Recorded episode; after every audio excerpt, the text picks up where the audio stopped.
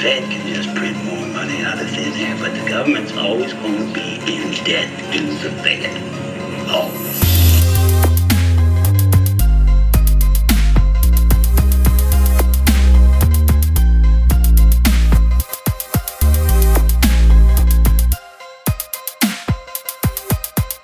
They always run things, and they always will.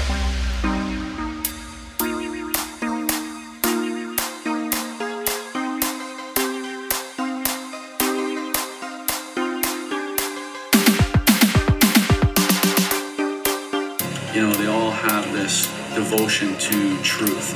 Everybody has questions that aren't being answered.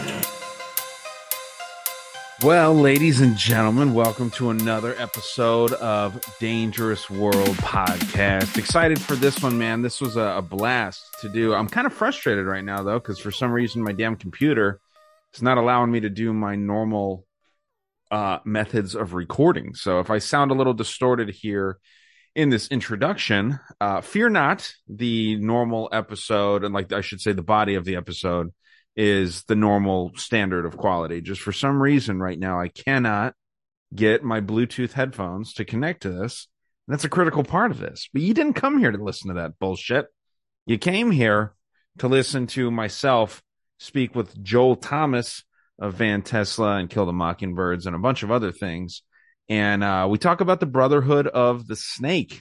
And this was a wild episode, man. I didn't do a ton of talking. I actually did a lot of learning here. Joel did a great job just kind of uh, telling me what was up with the Brotherhood of the Snake. What a fun guy to talk with, man. And what a just a down-to-earth, cool-seeming guy. No, I've never hung out with a dude. But um, what I've gathered from just like the, I think, tw- two times that we talked, just a, a super nice dude. Um, seems very family oriented, a family man, um, a real dude, just uh, a fun guy to talk with, similar to his co-host on Kill the Mockingbirds, Sean Chris, who I enjoyed uh, the, the I think about three or four times that I've spoken with him now. Couple of cool dudes, and I always appreciate cool dudes, you know? So um, if you want to learn more about Joel's work with Van Tesla, I'm going to definitely share his um, his link tree in the show notes here. So you'll see that. If you want to find him anywhere, you can pretty much just type in Van Tesla Music on any of the social media platforms. You'll find that I follow him on Instagram. Um, it's him and one other dude. I, if I'm not mistaken, his name's Quan. Um, I'm more familiar with uh, with Joel's work specifically here, but I know that they work in tandem. And uh, a funny dude, I'm, I'm scrolling through his Instagram as I'm speaking right now, does some funny skits. We mentioned Denver in the Patreon, one of his non-binary characters. And uh, just uh, like I said, I can't I can't speak highly enough for what I know about the dude uh, as of now. Uh, we talk about the Book of Enoch. We talk about the Brotherhood of the Snake, how it is the granddaddy of all secret societies. Um, we talk about the bloodline of Cain, which uh, has a lot to do with what Uh, the brother, Brotherhood of the Snake is, and we go down all kinds of different rabbit holes. And again, I'm mostly listening. I think that what's going on here um, with some of this Brotherhood of the Snake, it touches on a lot of those ideas of the lizard people, right? Um, not in the sense that you would think, though. It's it's much less flashy, um, much more believable, I should say. Um, I, I'll just li- you'll have to listen to it. And I hope that you're going to do that. And I hope that if you're not already subscribed to the Patreon, you will do so over there at patreon.com slash dangerous world podcast. I haven't plugged in a couple episodes now. I'm going to try not to plug every every time. But uh, as you probably know, this is how I make the little bit of money that I do make doing this. We're trying to grow that. You know, I um, have been real fortunate the last couple of days to be able to release quite a few episodes. And that'll continue for a few more days. But then it's getting back to the old grind. Um, you know, it, it's really cool when people reach out to you and they want to be on your show. Uh, next episode after like this whole week of like different episodes coming out after um, Joel's episode here on the Brotherhood of the Snake. I've got Julia's episode coming out talking about Laurel Canyon and some of the occult shit that was going on there. And um, just fun shit. So it gives me a little bit of a buffer where I can kind of take a step back, think about what I want to research and then dive back into it. And that's what we're going to do. I've got a cool episode that I think I have lined out talking about the Department of Defense work when it comes to the gateway process and some of this manifestation stuff. I find it very suspect that they're talking about it and sharing it to the public. And, um, you know, I'm going to, after that, I think I'm going to move away a little bit from the spirituality stuff, because I think I've proven my point over and over and over again. And um, it is very interesting that the um, spiritual leader of Vladimir Putin's daughter just uh, was killed in a car bombing. Uh, obviously, uh, it's tragic anytime, you know, a child is brought into any of this horrible stuff. But um, couldn't the spiritual leader just manifest this to work out differently? I mean, if manifestation's so real, and if this guy is a master after all, um, you'd think that that wouldn't have happened. But hey, I think this is just point exhibit seven thousand four hundred fifty-two of uh, how, you know, this, there's more to this stuff. It's not as easy as all these yogis and all these dipshits and all these retards and morons and assholes make it seem. Um, mysticism is basically a bunch of frauds. And I'll stand behind that uh, all the time. I think that, I, and and you know, I've had my experiences with some of these frauds, and they're uh, not who they say they are, ten times out of ten. So uh, I don't want to go on rants about this stuff, because I, I could see how this could become tiresome uh, to hear me bagging on this kind of stuff constantly. But I do find it very, very interesting that we see uh, some real life situations of this stuff going on. Maybe the reason that my damn audio isn't working is because I'm not manifesting it hard enough. Okay. I did check to make sure that there is no viruses on my computer, and I went through uh, a few things to make sure that my shit was working properly. It's just not. It's just being a stubborn little computer. Maybe Bill Gates is angry with me right now. He's put me a little timeout. But um, you know, besides all of that, because this could turn into a full rant right now. Okay. I've had a, I, believe it or not. Okay. I've had a little vodka with, um, what is that?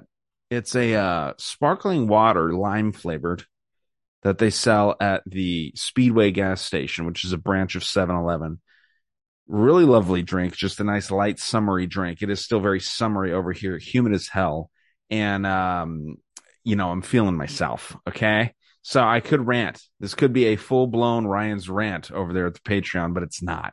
It's a good episode with Joel Thomas on the Brotherhood of the Snake, and I hope that you enjoy it. I learned a shit ton of information here, and um, I can't stress how cool Joel is. Uh, just enjoy the episode here, guys. Let's roll into it. Last plug I do have is uh, just dangerous world store dot com. Um, I have had horrible luck sending packages to England and Australia. Um, I'm going to cancel this. I have a package on the way to Australia that is taking forever. Um, it's tragic. So if you don't have anything out there in England and Australia yet, you're not going to get any. I, I Canada, I haven't had any issues with. I'm going to uh, shut off world shipping over there at the at the website. It is a fucking problem. Uh, not to mention it's like thirty or forty or fifty dollars depending on where you're getting shit and, uh, you know, how much it costs. So again, this is more of that logistical stuff that y'all don't care about. So just a P S A, uh, if you don't have any merch and you are on the other side of the Atlantic Ocean, you're not getting anything anymore. Um, unless your package is out. The one dude right now, he knows who he is. Hopefully. I'm working on it, brother. I will get you your shit. And if not, you're getting your money back plus some, because at this point it is a fucking problem and I'm pissed off about it. So, Uh, let's not let that damper the mood, because you're about to have your minds blown, guys. This is Joel Thomas of Van Tesla and Kill the Mockingbirds. Enjoy the show. What is going on, everybody? Really, really excited to talk with Joel Thomas of Van Tesla here. And you also work with Sean, who I, Sean Chris, who I've really come to like, even though I don't know the dude very well at all. And uh, you do Kill the Mockingbirds with him, right?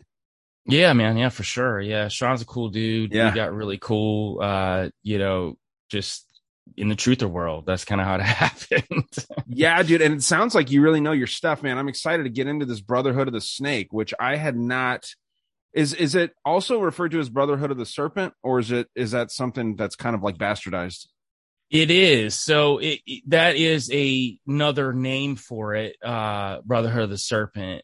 Um, also, the Dragon's Court would be another name nice. for it as well. Like and one. We'll get into the dragon bloodlines and what that means to them in this Brotherhood of the Snake. So it's pretty important. It ties into the Mother of Dragons and a bunch of really interesting rabbit holes there too. Oh yeah. Well, dude, I always like to have people plug their stuff up front. I obviously mentioned the the two things there real quick, but why don't you elaborate on those and just kind of talk about w- what you do, your work there. Um, if you want to plug the stuff that you do with Tony Merkel too, who I'm a big, big fan of him. Um, share, share anything that you want to share here with these great people listening.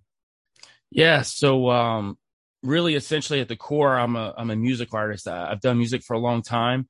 Um, I really broke into this style of music probably two and a half, three years ago, really around when the pandemic started. That's kind of what kicked it off for me. I was always down truth or rabbit holes, but really from a different perspective. And I try to put this out there up front because everybody's like, oh, he's got to be control op or something. But, you know, I, I consider myself a former Freemason. I don't know if I can actually consider that. I think like you kind of like once you're in, you're in, but you can't step away from the the group, which I've done. And great people. I, I don't want to put that out there because a lot of people get a lot of misconceptions with Freemasonry, but I was in it for the wrong reason. So, you know, for me, I, I had goals and aspirations, especially being a musician. Um, I understand the game of music. It's not just talent, not to get to certain levels of music. It's sure. just not, it's, it's impossible. Um, I don't care what anybody says. I've, I've seen it, and I'm not saying because I didn't reach some pinnacle. Um, there were opportunities for me. Um, I think fortunately for me, and I've told you this before when you're on our podcast, like I'm a Christian. And for me, uh, I came to a point where there was a lot of roadblocks like coming up. And I, I think it was God really. Like, I think that there was this fork where I was about to take that step, that road. There were things being offered, um, roads being offered to me. Like, I mean, I could have gone up the chain, you know, if I'd wanted to. Um, I think life hit me in the face though. There were a lot of, you know, obstacles that happened to me in life and, and just some things I look back on as awful things at the time, but it now look back on it, they were great things because it pushed me off of a path that I feel like I was going down. And I'm happy that I did because I really started, you know, really looking at people differently. I started looking at family differently. Um, because when you think about money and power and, and these different things, you start thinking about, you know, all of the awful things that you have to do to get there. Are you willing to do those things? That's selling your soul. You know, I don't necessarily think that it's always selling your soul, um, per se, even though I do think that does exist. I do think though, that you selling your soul can also mean just doing things that you don't want to do as a person to get things that you want to do. There's a lot of actors and actresses and musicians and athletes that say and do a lot of things you can tell they really don't want to yeah. do, but it, it's a company line, right? They're told to do it. Um, because you know, hey, if you don't do it, we'll take all this stuff away from you. I mean, you've seen it happen with, uh, with musicians and, and, and just celebrities in general, if they decide to buck the system and they're, they're blackballed, you know, from Hollywood or wherever else.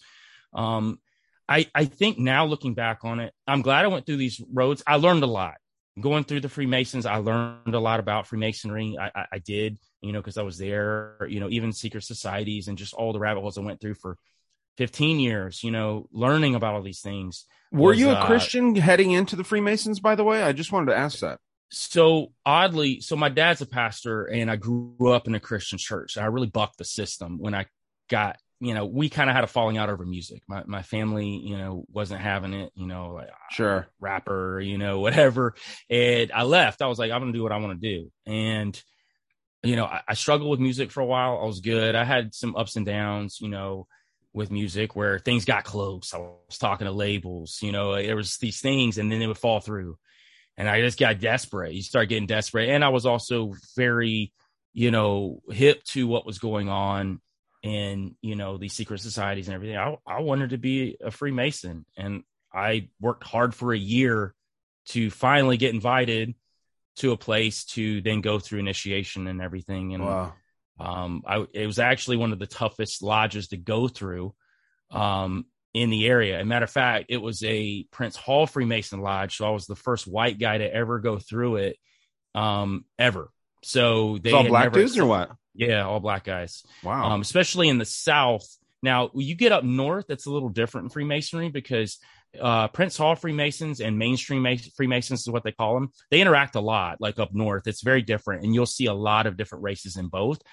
But down south, now it has changed in the past like five to seven years, but back when I was getting in, it was still pretty segregated. Uh, Prince Hall was very open to white guys, you know, like, or or people of other, you know, races getting in, even though it's typically an African-American lodge. Um, but, uh, I went in because I had a really good friend of mine. He was black, and, and we wanted to go through it together, and we got shunned at a white lodge. And I kind of said a phrase to a guy that I saw. Um, and I can say, it's, it's no secret. Uh, if you go up to a Freemason, you say, ask one to be one. If you say yeah. that, they know what you mean.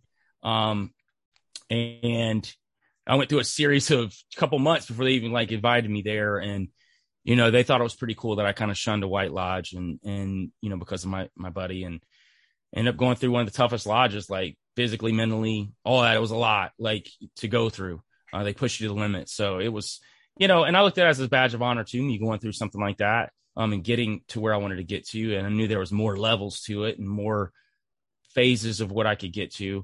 Mm-hmm. Um, but then again, life really came and, and, and hit me upside the head. I think that was divine, because I think that I would have for sure went down a path that I had planned on going on. And I look back on it very, very thankful for a lot of those things.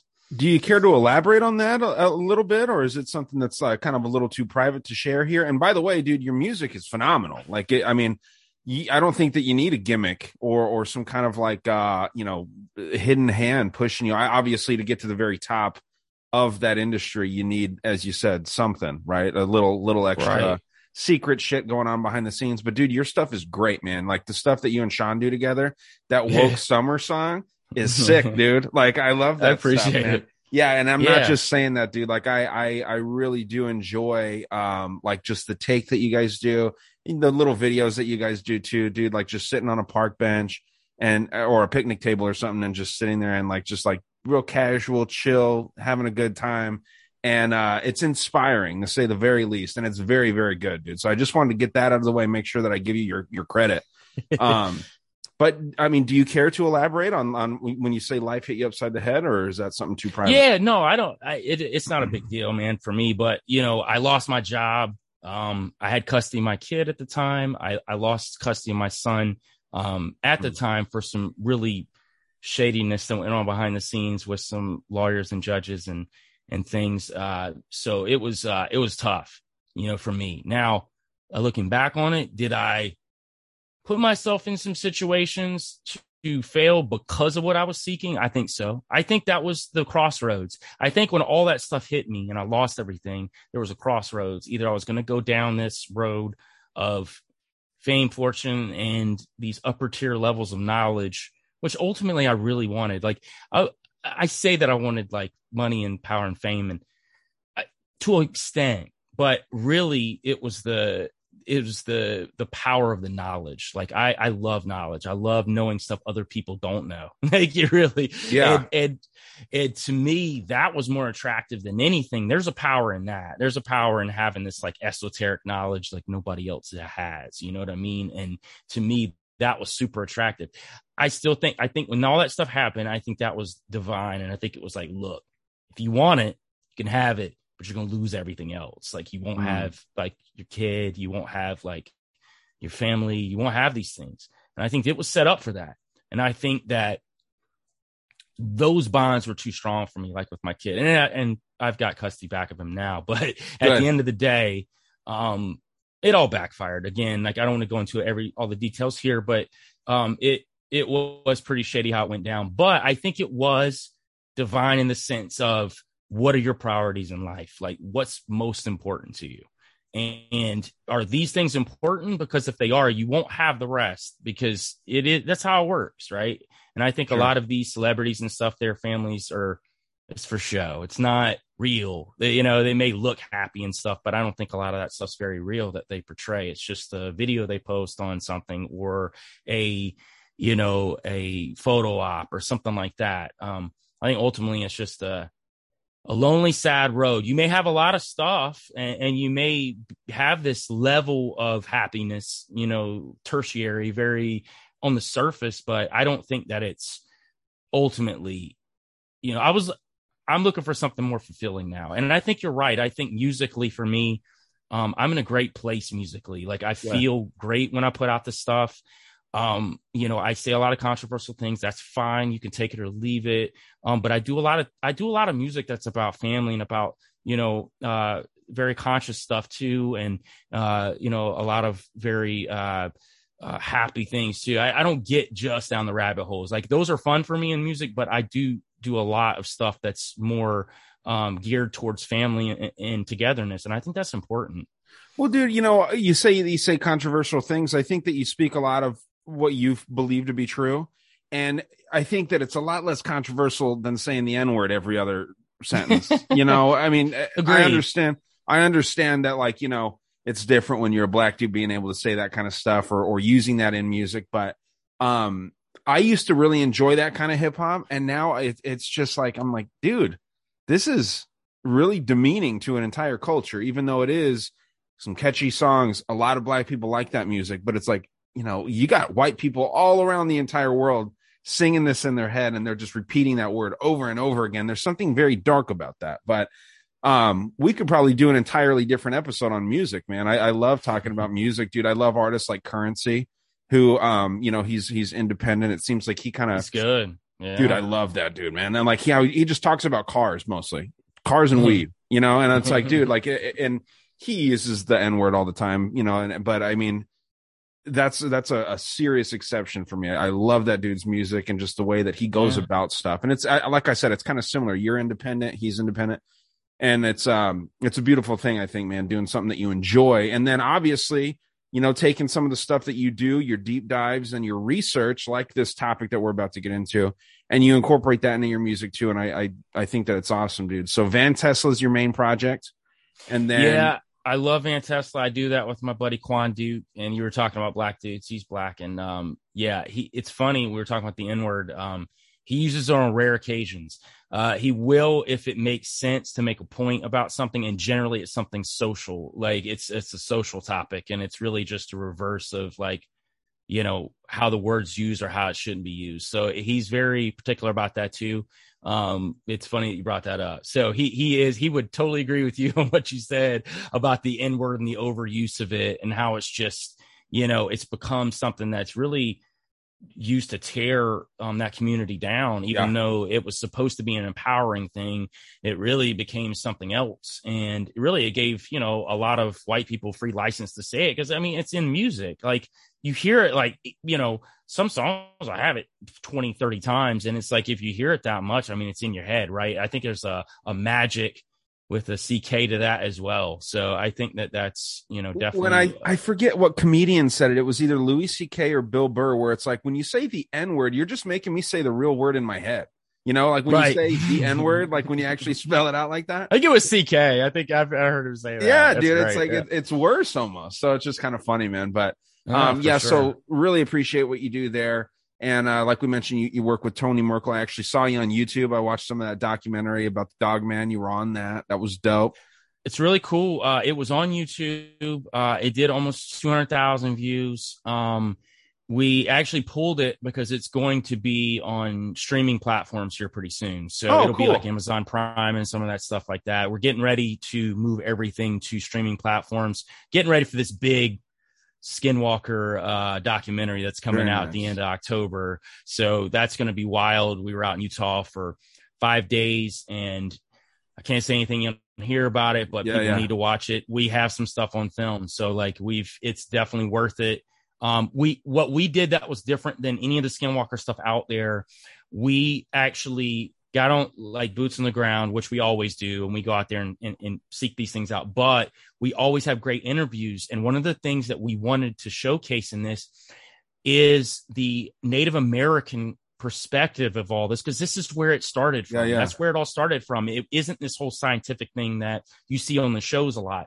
Uh, we wanted to get into more of the spiritual aspect, which we did. And man, we had some great guides and some great guys that had seen a lot of things, knew a lot of things, that were able to really break things down for us and, and really shaped out the documentary to what it ended up being. Man, that's cool. Congratulations, man. Busy man you are. And I'm, I'm I mean, I'm feeling more and more honored that you were willing to pop on my show, dude. Um, Where do you want to start with this? Let's get into this stuff, man, because you said you got a lot of information.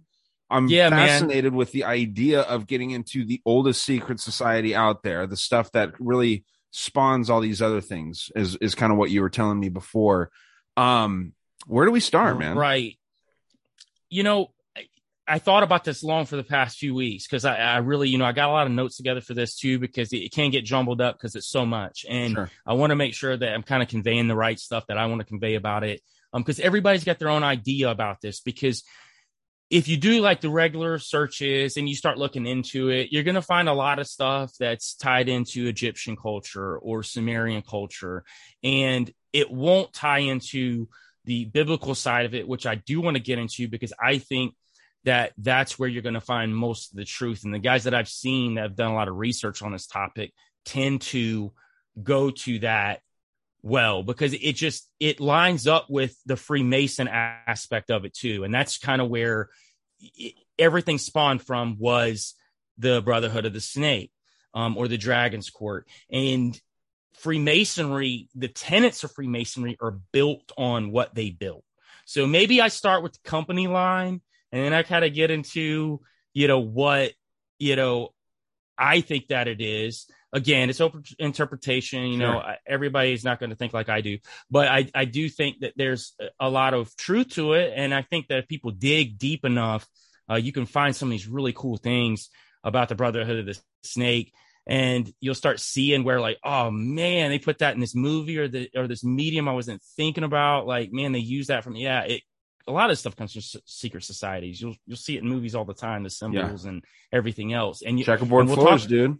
Absolutely, it's in everything, you know, right? yeah. So I mean, it's hilarious. I, I I laugh sometimes. I'll just see a like a photo or something. I'm like, God, it's right there. Like my yeah. daughter will send me stuff all the time. It's like, see, see, I was in a Disney movie. Like, what in the world? Your daughter knows about a lot of this stuff too.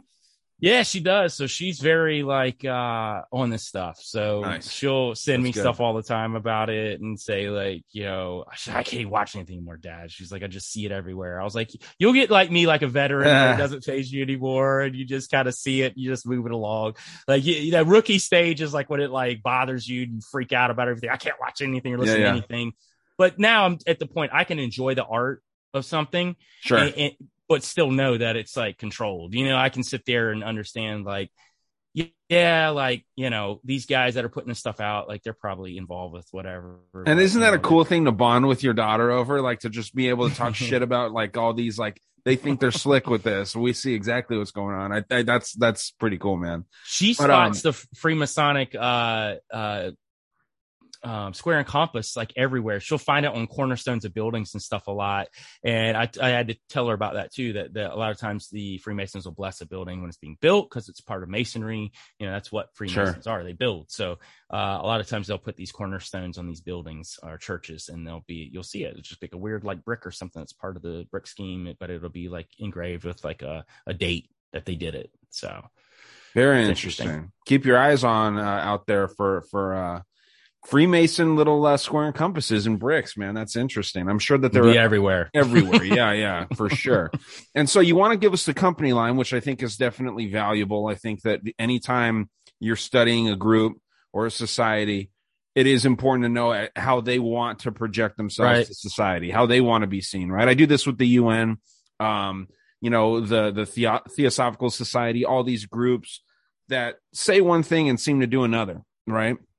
So this it's is funny you brought up the uh, the the the uh, society, because we're going to speak about them briefly today, because they are tied into this Dragon Court piece of the uh, the the women part of it that that birth these uh, the dragon's uh, bloodline. So it's interesting because they actually talk about this a little bit. So we'll get to that too, but it's yeah. it's not a lot. We're not going to touch on a lot, but they are involved. Again, This is the oldest secret society. So everything stems from these guys. Like, this is what they do. And this is what they, they, they built the, the foundation. That's what they did, you know, to, to move everything this way. Now, I, I was trying to do a little bit of research on this topic by just kind of listening to podcasts. I knew that mm-hmm. you were going to be really taking the lead on this. So I just kind of wanted to brush up, maybe hear what other people were saying about it. I could not find one good uh, enthralling episode that like kept me hooked for more than, I mean, literally the introduction, either the, the people are presenting it terribly or um, just, it was just not making sense. Mm-hmm. There was one thing that I heard, and, and let me know if this is even real or if this was like some kind of a, a joke or parody on mm-hmm. this, that there's these lizard beings that uh, disguise themselves. They come from the planet Law. Mm-hmm. Does that sound real? I don't know. I haven't heard the reptilian take on this Brotherhood okay. of the Snake. So I haven't heard that. Um, and I've done a lot, a lot of research on this. Now, to say that maybe, like, I, I okay. know that my take on what reptilians are probably a little bit different than some people. So I think there's uh, two more metaphysical. I think metaphysical, and I think uh, a lot of uh, fallen angel stuff, because they, they shapeshift. So I think that, and we're going to get into fallen angels today too, because they do tie heavily, heavily into this whole Brotherhood of the Snake. They they started it, but um, they uh, they I think they shapeshift into things. Um, also, uh, if we're going to talk about the interbreeding aspect of what fallen angels have done when it came to the Nephilim and also cryptids, I think there's a piece of that too, because it does say that they did interbreed with animals as well. So like pre like pre-diluvian or antediluvian, before the deluge, the flood, um that's why the flood happened. It was because creation had literally been like overrun with so much um that God was just basically like, yeah, we're, we're out of here. Like, that's yeah. what happened. Yeah, I mean, it was interesting. I, I knew that we could stop right there after I was mentioning the planet Law. If you hadn't heard of this, mm-hmm. it sounded like some B S, but they were saying that like these reptilians basically invented like lawyering and the art of like manipulating the law, and they they call it law because they come from the planet Law and all this stuff. So it just sounds like total bullshit, so we can just forget about that.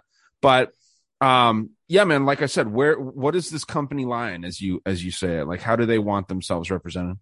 Well, they're the oldest secret society, and a lot of them say that they came from Babylon, right? This is where it started. It was in Babylon, but then it really picked up um in Egypt um with the cult of Aten, which is like the sun god or Ra, and then Akhenaten, which was the tenth yeah the the tenth uh king of the eighteenth dynasty um in Egyptian culture, which a lot of people think he could have had some sort of like Nephilim characteristics. If you notice, like a lot of these uh, Egyptians have these like elongated heads yeah. and a lot of these characteristics, big feet, they're bigger. If you ever notice, like on like in any kind of like hieroglyphs, they'll be bigger than like the rest of the people, and they'll be around like weird beings and stuff. Um, people think that there was a Nephilim aspect to it, or the hybrid aspect to it, the fallen angel human aspect to these gods, because their whole right. So again, it's a company line where it started, but it's not wrong in the aspect of they picked up the torch, or they continued the torch from where it really began. So I think that's where um we get into interesting grounds of like where it really began. And this is just me, like I said, I'm a Christian, so I'm gonna, I'm gonna speak from that aspect. I'm gonna speak from the Bible. Um, Book of Enoch, I think, is a great tool, um, but there's a reason it's not canonical, um, because there are some small disparities throughout it. I think it's in the ninety-five percent range of being like spot on, but there's certain things in there. And the one main one that I always bring up is the Book of Enoch talks about the angels built the ark, but that's not the case, because in the Bible, God told Noah to build the ark and how to build it. So mm. it was kind of a weird little thing that was added in there. Kind of seems like a little like fallen angel, little trick, like, ah, we did it. You know what I mean? Like, sure. so it, you know, it's always deception. Yeah. yeah. Um, it's kind of like the whole Sumerian thing, right? So Sumerian stuff's going to tie into this, because a lot of these names and a lot of these uh, Anunnaki, uh, which were Nephilim, um, a lot of those names and stuff are going to pop up, because Sumer when the Sumerian texts were found, which was when they predated it, it was, they they were done, I think it was like two hundred fifty years after the deluge, which would be like after the flood. So they're like the oldest known text. Um, right. So a lot of people think that the Bible was a derivative of the Sumerian text because it was written later. So the but the, the pushback on that is, if you believe the Bible, God went to these people and told them to write it. So you look at like Moses, who wrote the first five books, like he went to Moses and told him to do this. So he gave him his inscription. Now I get the pushback on it. And if you don't believe in the Bible, I could see your whole point. You could say that Sumerians were the first, and that's where like all the other religions got their knowledge from. But wouldn't it be crafty, and wouldn't it be just like a Lucifer thing to create something? And side note, how do we know it, that the timetable's even right? Because we can't necessarily believe whatever historians tell us, because they've been lying to us for decades and decades. So you got to throw that little piece in there too, to like say, like, were these historians being right, or were they just giving us some sort of brainwash thing to throw out the Bible once again? Because you brought up a really good point on our last podcast, and I thought it was really cool how you showed us like the New World Order, like, you know, the ten, what was it? The ten. Uh, yeah. The ten goals of the Lucius Trust. Right. So when you do that, though, isn't it odd, though, when you find these secret societies and these New World Order plans and all this, they're very vehemently against Christianity. It's it's it's like it's almost like it, it it's ingrained and it's in the foundation of everything they build. Well, and Joel, they they they're against Christianity, and then they also say that like God's not real. Like it's it's a very like they're they're denouncing this this religion that believes in God, almost worshiping the devil or the dark side of this whole thing. Mm-hmm. And while they're doing that, they're also saying that none of it exists. It's very yeah. confusing. It's very it's it's, weird. It's strange. Yeah. It's dude, it's like CERN, right? Like it's supposed to be there for science, but yet they're doing all these weird, like, uh, uh, seances and, and rituals out there, like in broad daylight. You can see the videos of it. They're out there like marching around like they're in like a trance and like in robes and all kind of weird stuff. It's that it's that piece where, like you said, it doesn't make sense. You're telling me that, well, we're separating science from God or whatever, but yet you're doing everything against that. You're showing us that you have some sort of religion in something.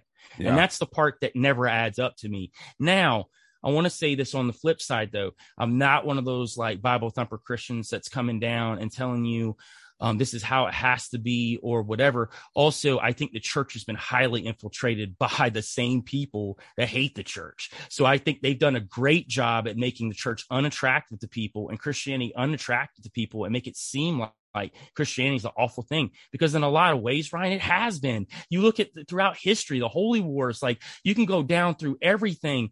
Like so many things have been started over religion, over God, over Christianity, really, when you think about it. And, and then the pedophile it, stuff, all the horrible oh my God, things that go yes. on. Yeah. I mean, the Catholic Church, I mean, just look at that. I mean, with just like you said, the pedophiles, it's insane.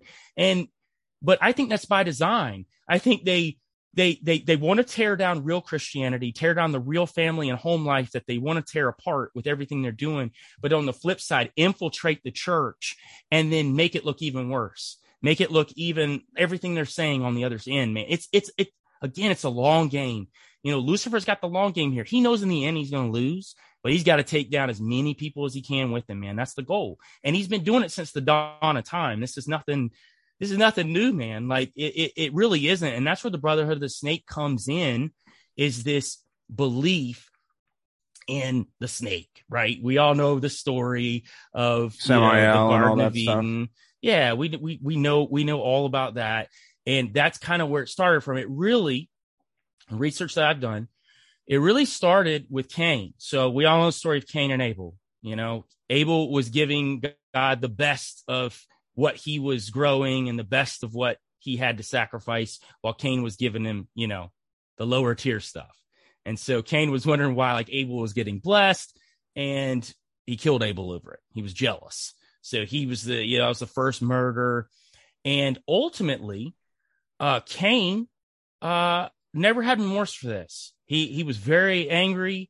He got shunned, and he decided that he was going to do whatever he could to build up opposition against the Adamic side, or the Adam's line of people, which was God's holy people. Now, I want to kick this back to Adam. While Adam was in the Garden of Eden, he learned the seven sciences. And I'm going to bring up the seven sciences. The trivium here. And quadrivium, is this what you're talking about? So this is a little different, but I'm going okay. to bring these up real quick here so I can go through them correctly here. And yeah, I learned about the, the trivium seven sciences quad- are. Uh, well, I learned about the trivium quadrivium. I know you're saying it's different from uh, another dude that w- that is, I guess, still a Freemason. So yeah, it's something so, very tied in with that stuff.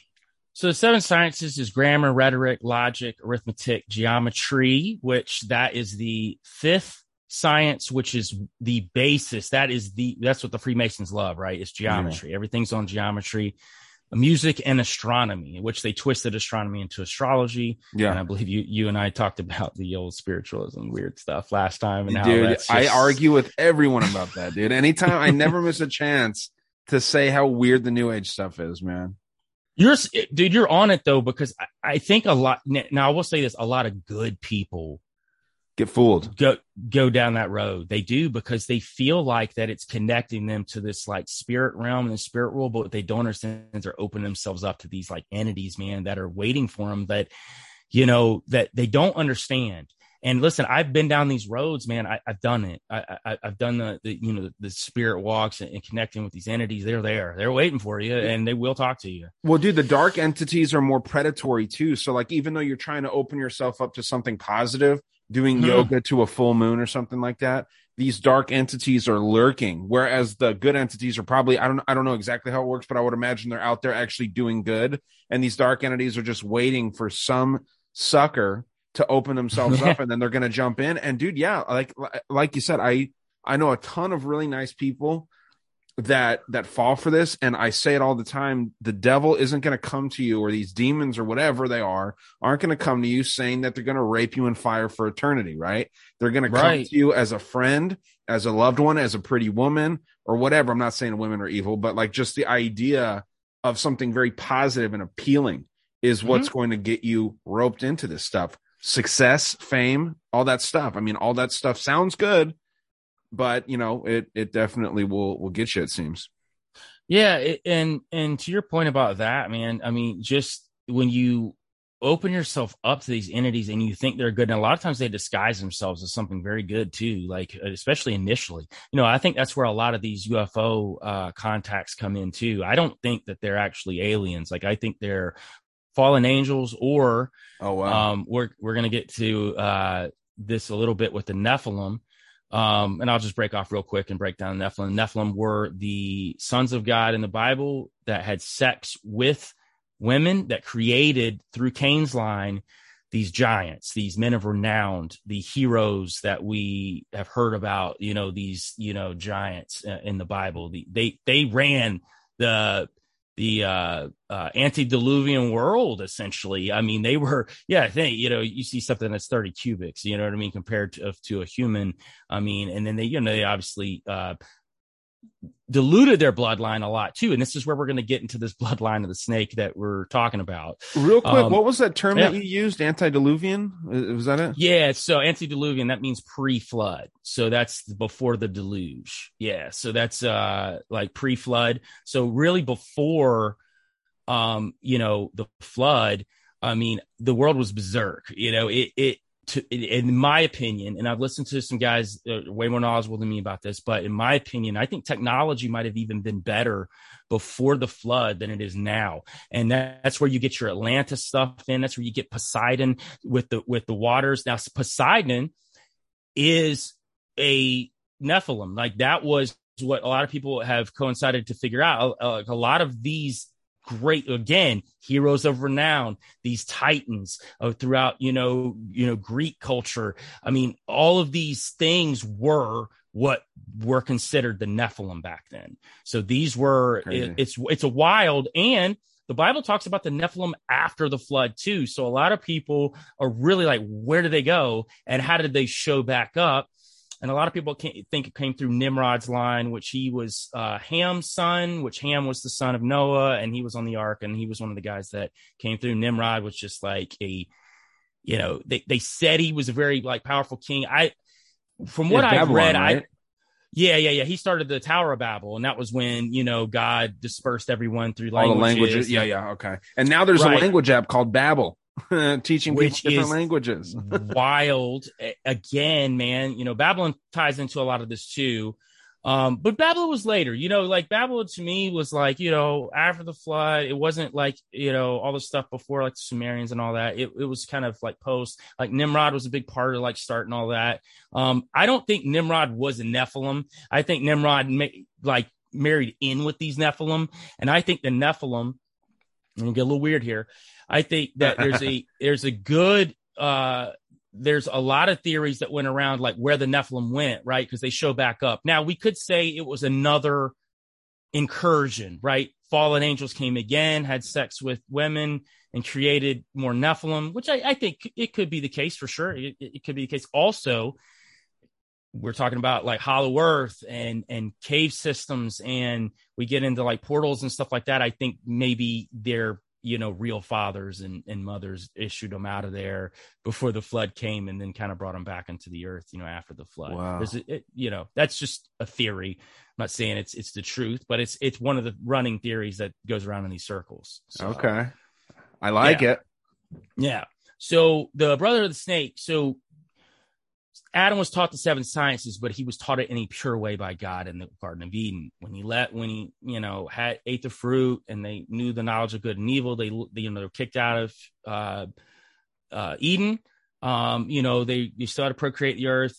Um, Adam knew, still knew the seven sciences, and he was going to teach his sons, which he did, the seven sciences. Now we're going to throw Abel out of the situation because Abel's done. Uh, Cain, you know, waxed him out. Cain was already, had already learned the seven sciences. So Cain, along with fallen angels, was very pissed off, and he wanted to corrupt the seven sciences.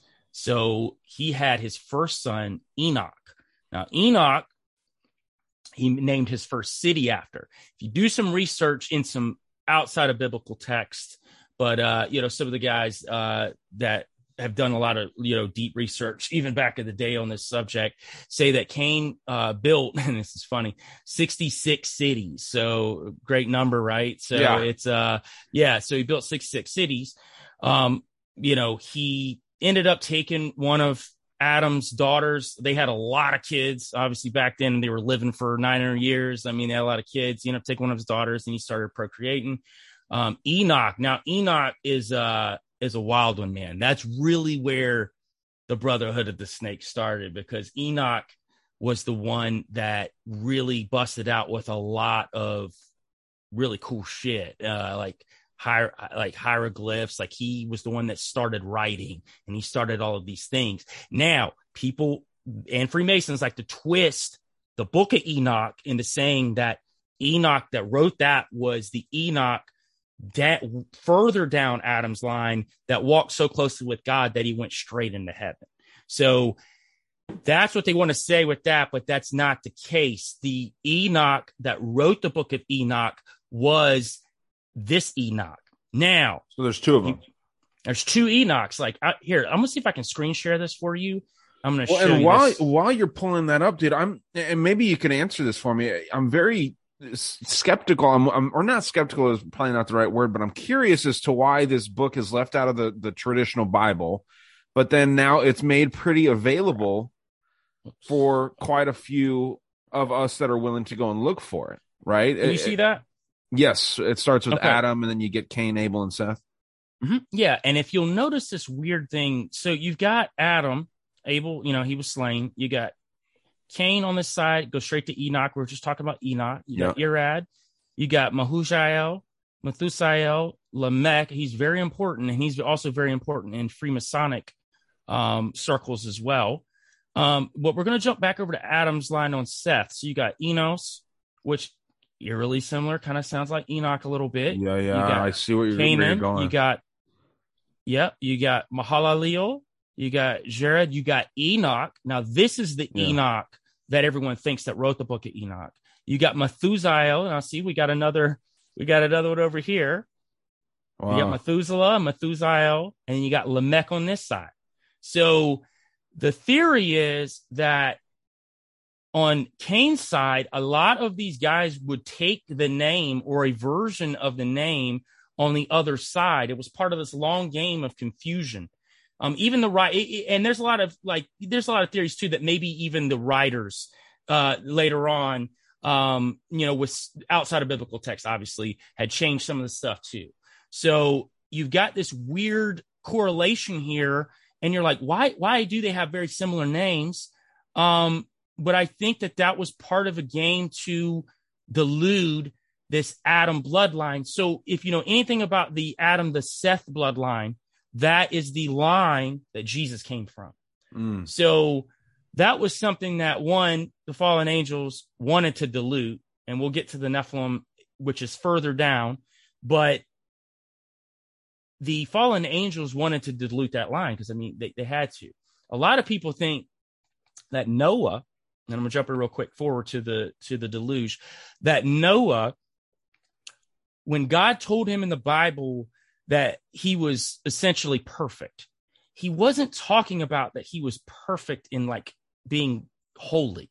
He meant that his D N A was perfect. Mm. He was he was undiluted, because by that, I believe it was the seventh generation of these guys is when the Nephilim really started going crazy. By the tenth generation, they had already got into the Seth bloodline too. They had diluted all the bloodlines. They had gotten to the point where it was just an absolute mayhem, just a shit show. So that was kind of when God was like, we're going to go ahead and like reboot this, and we're going to put Noah and his family in the ark because they have that clean D N A, and we're going to move it along. And that's, and that's essentially how that happened. But back to this, uh, this, this, this line of Adam with, with, with Cain and Enoch. So Enoch, like I said, he, he was the, uh, he did the sacred carvings. That was kind of his thing. Um, in the Book of Enoch, he talks about that the Watchers, which were the shadowy group that's in the Book of Enoch, they're the fallen angels, how that they, uh, taught him all of these things in the Book of Enoch. Well, people thought, thought that those were the the good angels or the uh, angels from God that taught Enoch. That's why Enoch's not in the the canonical Bible, because there was those disparities. They they weren't talking about the same Enoch. It was being disguised as the same Enoch. Also, mm. there hasn't been anyone actually, you know, people say Enoch wrote it, but nobody knows exactly who wrote it. I'm talking about the people who think that Enoch uh, on Seth's side wrote it. So that's why the people that have dug very deep, that start looking into this Brotherhood of the Snake, have tied it to Enoch from Cain's line. So is the Enoch of Cain's line, is he a good guy or like a bad? No, he's okay. Pretty awful. Yeah, he. Uh, but then the one on Seth's side is a is a better guy. Correct. So the one on Seth's side, he is the one that walked so closely with God. He literally walked into heaven. He never died. Like okay. God just kind of just like, I don't know, dimensionally or whatever, just put him into this other dimension. And so what you're saying is this, this bad one has been mixed up so much with this good one that a lot of people are looking to this, this Enoch that comes from Cain, and they're thinking that he's good. Correct. Okay. And I think I that was that part clear. Yeah, I think that's part of the long game um, sure. to do that, because, you know, it's it, that's kind of a Freemason and a secret society thing to dilute things as much invert. as possible, yeah. invert um, things to where it it becomes this, uh, you know, it, it just becomes not true anymore, or it dilutes you so much to where you just don't even know what's true anymore.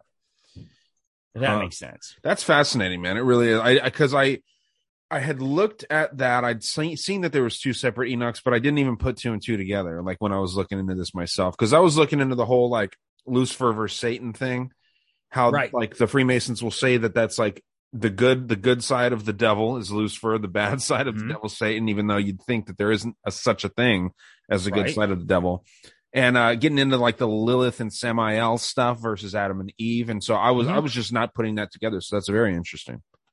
So another side note to Enoch. So a lot of people wonder how Enoch could have written this and it, you know, got through the flood. Right. So, again, this guy was he was the precursor of starting the sacred symbols that we see in uh, secret societies, because the fallen angels wanted a way to, what's a good word for it, to make these symbols elite, to make it an elite thing. So it's where you get this elitism from. These guys think that they know more than the rest of us, and it's been passed down through generations. So Enoch created these hieroglyphics, and he wrote them on these uh, pillars. So there's a legend, and this is in Freemasonry now, that pre-world, that he buried everything on Mount Mora, was inside of Mount Mora. So this is what they said happened. Um, uh, it, it was a lot of weird stuff in there, like, you know, gold tablets, and and this is all part of the Masonic craft. They say this is, you know, but again, they're referring to Enoch on Seth's side. They're, they're, again, they're not saying that it's Enoch on Cain's side, but he wrote all these things. He wrote in these, on these pillars, you know, that's where they get uh, Boaz and Yachin, the two pillars from Freemasonry. Um, that's what, at least again, that's the Masonic company line. But if you look at the uh, Anderson legend, which James Anderson, um, he was a Freemason, uh, very, he's very high up. Uh, you know, he was in the late sixteen hundreds to early seventeen hundreds. Um, the An- Anderson legend, and uh, also George uh, Oliver on um, the Oliver legend, and he was like late te- late seventeen hundreds to early eighteen hundreds. They wrote a lot of text and a lot of knowledge about Enoch, and they broke down Enoch as being the son of Cain. They said that we are from the Cain bloodline. This is what we protect, is the Cain bloodline. Oh, now, wow. now, now Freemasons have, have totally, they pushed away from that, and they said, oh, those guys were crazy. Those guys are lying. Those guys were big time in their day. Like, there's no way that they were making this shit up. Well, they did the mean? same thing with Albert Pike. They say that he was too satanic, right? Absolutely. One of their it, highest regarded people. Well, and you should say that about Aleister Crowley as well, because Aleister Crowley got kicked out of the Freemasons. If you do the research on Aleister Crowley, really? He was a Freemason. They said he was he was too much for even them. Like, because he was he was a druid too, and like just a lot of different things. And like Aleister Crowley, like they kicked him out of Freemasons. Um, again, because Freemasons, the gateway, right? They're gatekeepers. Like they, they don't want a lot of heat on them. They want to look good. They want to look holy. They want to look like they are, you know, even though they, even their whole thing is, we don't have a set religion. You just have to believe in God yeah. or the architect, um, is what they say. Um, but they lean heavily towards Christianity. They want to, pr- they want to promote that image. So these guys were not doing it, but listen, these guys were academics. They weren't doing it to cause dissension in Freemasonry. Like their whole goal was just to be kind of recorders of what had been passed down. So that's all they were doing. They're just recording this knowledge. They're not, they're not, they're not, they're not doing it to, to you know, to, to lie. Right. So when you dig deep with these guys, they talk about this Cain bloodline, this, this, this Cain bloodline. Now, you want to talk about the pillars? Everybody says that it's it's Boaz and and, and Yachin, and this is from, you know, it, it stems back to uh, King Solomon. It's not the case. This take brings back in Lamech. So really, the pillars were built on Lamech's sons. That's where a lot of this came into place. Now I'm going to pull up Lamech's sons here. Yeah, I was going to say, if you don't mind explaining that a little bit for people like me yeah. who are not sure what that is.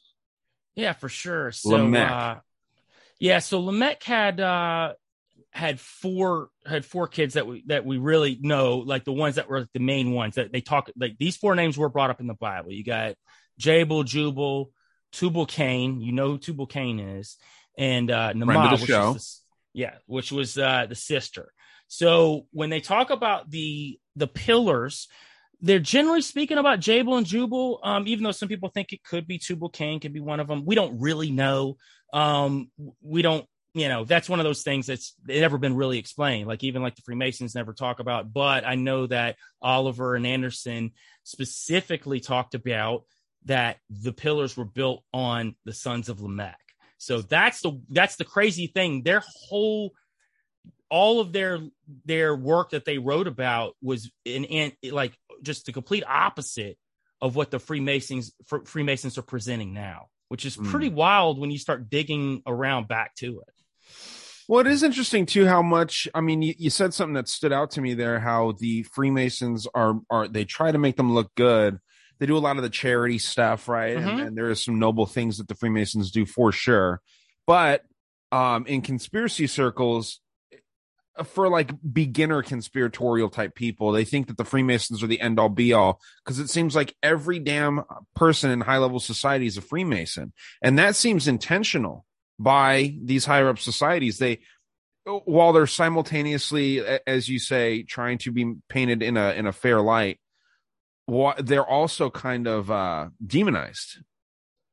Yeah, it's, It's for people that don't really know. So I can say, just being, you know, in those Freemason circles, generally speaking, guys are pretty good. You know, you don't really see a lot of the more devious aspects of it until you start working your way up, or you know certain guys that are in your group and you just can, you just know. You know what I mean? Right. Like, you know, I knew by, it's it's almost like they could spot out if if you're down For, for the cause too, you know what I mean? There were sure. certain guys that kind of knew why I was in there, and they definitely came to me with a lot of ideas, which I won't speak about. But it, okay. it's just stuff like that that happens. But as far as the charity work and all that, man, I'm telling you, like, we had a our lodge was in the middle of a uh,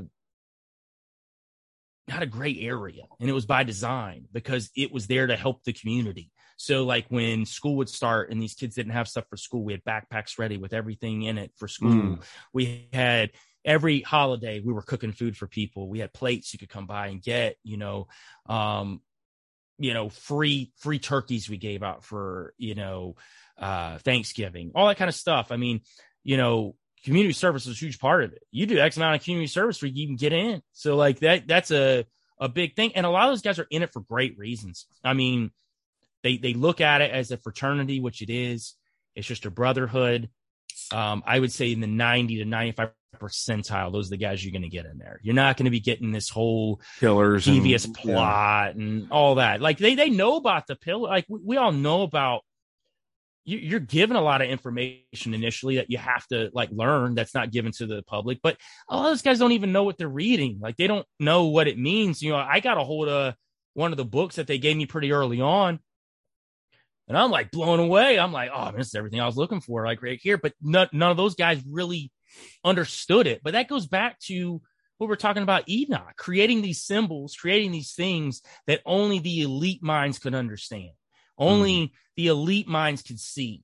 It's like when, when we're talking about looking at movies, right? You and I could watch a movie and see probably a shit ton of symbols in it, where maybe another person wouldn't see anything, wouldn't even know what was going on. Um, it's the same. It works in the same way in those circles as well. Like not everybody's privy to everything in those circles.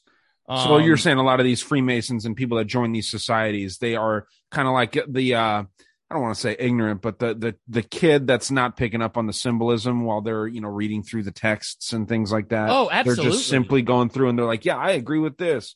I believe in charity. I believe in all that.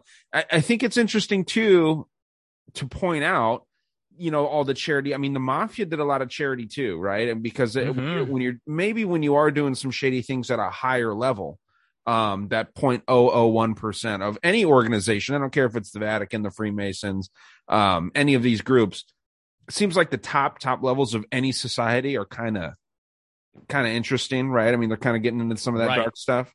Um, same with the mafia. I mean, all these groups, they definitely, uh, they have the, the lower level people portraying this really nice image, it seems. Like again, the Vatican is a is a great example. Um, but the high levels are doing some shady shit. It, and it's been that way since the dawn of time. Yeah. And when it boils down to what Cain wanted to do, he hated God, hated him because he he wanted to do it his way, and he didn't want to do what God asked him to do, even though God was being pretty like generous, you know what I mean? So he wanted it his way, and he was corrupted, and he wanted to corrupt the seven sciences, which he's done a great job of doing. I mean, geometry is the tenets of Freemasonry. So everything's about building. So everything they do is about building. Now, don't get me wrong. Um, you know, when I was going through all that, uh, it's, it can be in some ways good, because when you're talking about, you know, building yourself up, you know, building yourself to, you know, building a foundation and all that, um, you know, those things on the surface are good. Uh, when you start looking at where these things came from, though, and like what the end result is, you know, if you're building yourself up to what, you know what I mean? Like, sure. I think that's where, you know, kind of it all came from. Um, but I'm going to kind of shift into this bloodline of the snake, please, because that's really what the Brotherhood of the Snake is built on, is this really diluted bloodline of this Nephilim. It started in the seventh uh, generation of Cain. So this is when fallen angels came, and they, they, they you know, they, they, it's, it was said that they found the women, you know, beautiful. They lusted after them. So if you do a lot of research about angels and stuff, they're, you know, metaphysical, but they can take on different forms. And um, it's through scripture that they can have sex. Like it's, it's not something that they can't do. Um, there's been a, and this is, gets a little wilder when we start getting there. A lot of people think that Mars, and there was a planet called Rahab that uh, was in between Jupiter and Mars, that that was really the uh, headquarters for Lucifer when he was first kicked out of heaven. And Mars was also inhabited by angels. There was angel civilizations on Mars. A lot of people talk about that too. So, you know, oh, wow. Before the earth was created, the universe was already there. It just said the world was without form and void. So there were, you know, angels have been around forever. So they had like civilizations and things like that. And especially when you, the one third of the angels uh, flipped on God, uh, you know, they, they, they left, they were kicked out of heaven. So they found, yeah, had a find a place to reside, right? So yeah, I, there was been talk about there was wars on Mars, which is, you know, uh, the planet, it's very the god of war, right? Mars is uh, isn't the Mars the god of war? Yeah, yeah, yeah, yeah, yeah, yeah, yeah. You're talking about from a uh, like a like a like a astrological aspect. Uh, yeah, and then I think uh, Mars is the Greek god of war, isn't he? I, I think so. I Roman? don't know for positive. Yeah, don't quote me on that. I don't know. I can double check. But yeah, no, it's very interesting. And when you start talking about these planets and angels, I think about um, Mormonism, because don't they believe that when you die, if you're a good person, you get your own planet? Well, I know, uh, I maybe, but I, I think, don't they in Islam as well? They live on a planet with like a shit ton of virgins or something like that. That's one yeah. of their things. Oh yeah, too. Well they get a bunch of virgins. I don't know if they get right. their own planet, but a lot of these religions do borrow from each other. And for the record, you know, Mormonism and Freemasonry are very, very interesting when you start looking at how those two are tied together, right? A lot of people say that uh, uh, Smith that started it was a Freemason uh, yeah. as well. So there's a lot of things to do, a lot of ties there too. So you're not far off when it comes to that that train of thought. Um, but yeah, there's some huh. stuff out there about Planet Rahab. Uh, it's very interesting, man. I mean, I don't know how much truth's in it. I I I, I like the concept a lot because yeah, yeah. there's a there's an asteroid belt between the two planets, and like where'd all these rocks come from? And it was kind of, you know, Rahab's been used in the Bible eleven times. Only five times was it ever used for Rahab, who helped the spies who eventually helped take down the walls of Jericho. The other six times, people think that they were referring to the planet Rahab. So it's it's very interesting when you start going down that rabbit hole, man. I I, I found it interesting, and it's just it kind of ties into like my whole thing about fallen angels being these, you know, aliens that people think are going to be aliens. You know, it, it would make sense because in a sense they would be extraterrestrial, right? They would be on another planet. They would be, you know, inhabiting. Nobody talks about the angels, right? Like they, we don't know. We don't know a lot about them. They were around way before we were, you know what I mean? Like God decided up and decided that, hey, we create these humans, and one third of them got kind of pissed off about that, jealous, you know what I mean? Yeah. So, you know, Satan wanted to, you know, he thought he could be God, and he found out quick that couldn't happen. Yeah, so, very interesting. Yeah, so it is the Roman God. I just wanted to Roman God. Okay, so cool, that I don't cool. sound like a complete idiot saying it's the Greek, but they're, I mean, they tie together so well. There's like Greco-Roman, all kinds of things. So, but yeah, no, it's it's very interesting that you mentioned war going on on Mars, and then I wonder if that's where that draws from. Yeah, and so uh, you know, we, we're getting we're getting to this like, you know, Nephilim bloodline. Yeah, yeah. Of when these Nephilim start coming, so it, it's it's uh, it gets wild. I mean, there there are these. these giants, and they're essentially where we get our our grasp of superheroes. Like, I think that's where we've gotten, you know, the idea of superheroes from. I think it's where, you know, superheroes are kind of a derivative, like, you know, the Titans in Greek culture or all of these stories. You look at every culture, they've always got these stories of giants. You know, I was just in Utah and I met a guy who was coming out there uh, to check like uh, energy readings on the property that we were on. You know, we were out there, uh, you know, checking all kinds of stuff out. And this guy's like known for that. And come to find out, he's like a, a Nephilim, like, scholar. Like, this guy's oh. like, he actually sends us to the Valley of the Three Kings. So we go to this valley, like in Utah, and there's these petroglyphs from thousands of years ago with six-fingered giants on these walls next to like little wow. people. It's crazy. And it's like this stuff's it, it's not just in like one country, it's all over the world, like everywhere, like it's in everything. Also, when it goes when you talk about giants, um there's been so much, and I'm sure you've heard of L A Marzulli, but like Marzulli talks about this a lot, and he's got a book where he's got pictures on the book of giant bones, where like you can go to places overseas where they'll, you know, everybody says that, you know, the big thing is that all the giant bones that are found over here or are found over here are always sent to the Smithsonian to go to die. We never see them, right? They go and hide them because that would screw up any, you know, part of evolution that they want to push to us. So like that, they don't want to have that out there because that would be, that would put a huge spin. Like, what, what are these giant bones? Where do they come from? Like, what did they evolve from? Where's that? You know, that would, that would mess all that up. But there's some places overseas that actually will allow you to come and like hold the finger or something. These fingers are Holy like, you shit. know, ridiculous. Yeah. He's got pictures of a lot of stuff in the book. I, there's places I go out online. It's not hard to find. There's plenty of pictures because guys back in like the early nineteen hundreds were taking pictures and stuff, putting in the newspaper. There's plenty of newspaper sure. like clippings of like these giants that were even in North America that were like fifty feet tall. Like, you're just like, where are these, where's this stuff coming from? That's crazy. But, man. And when you talk to Native Americans, it's so wild. When I was out in Utah, oh my God, man. It's like we would be talking about something and just somehow they'd start talking about giants.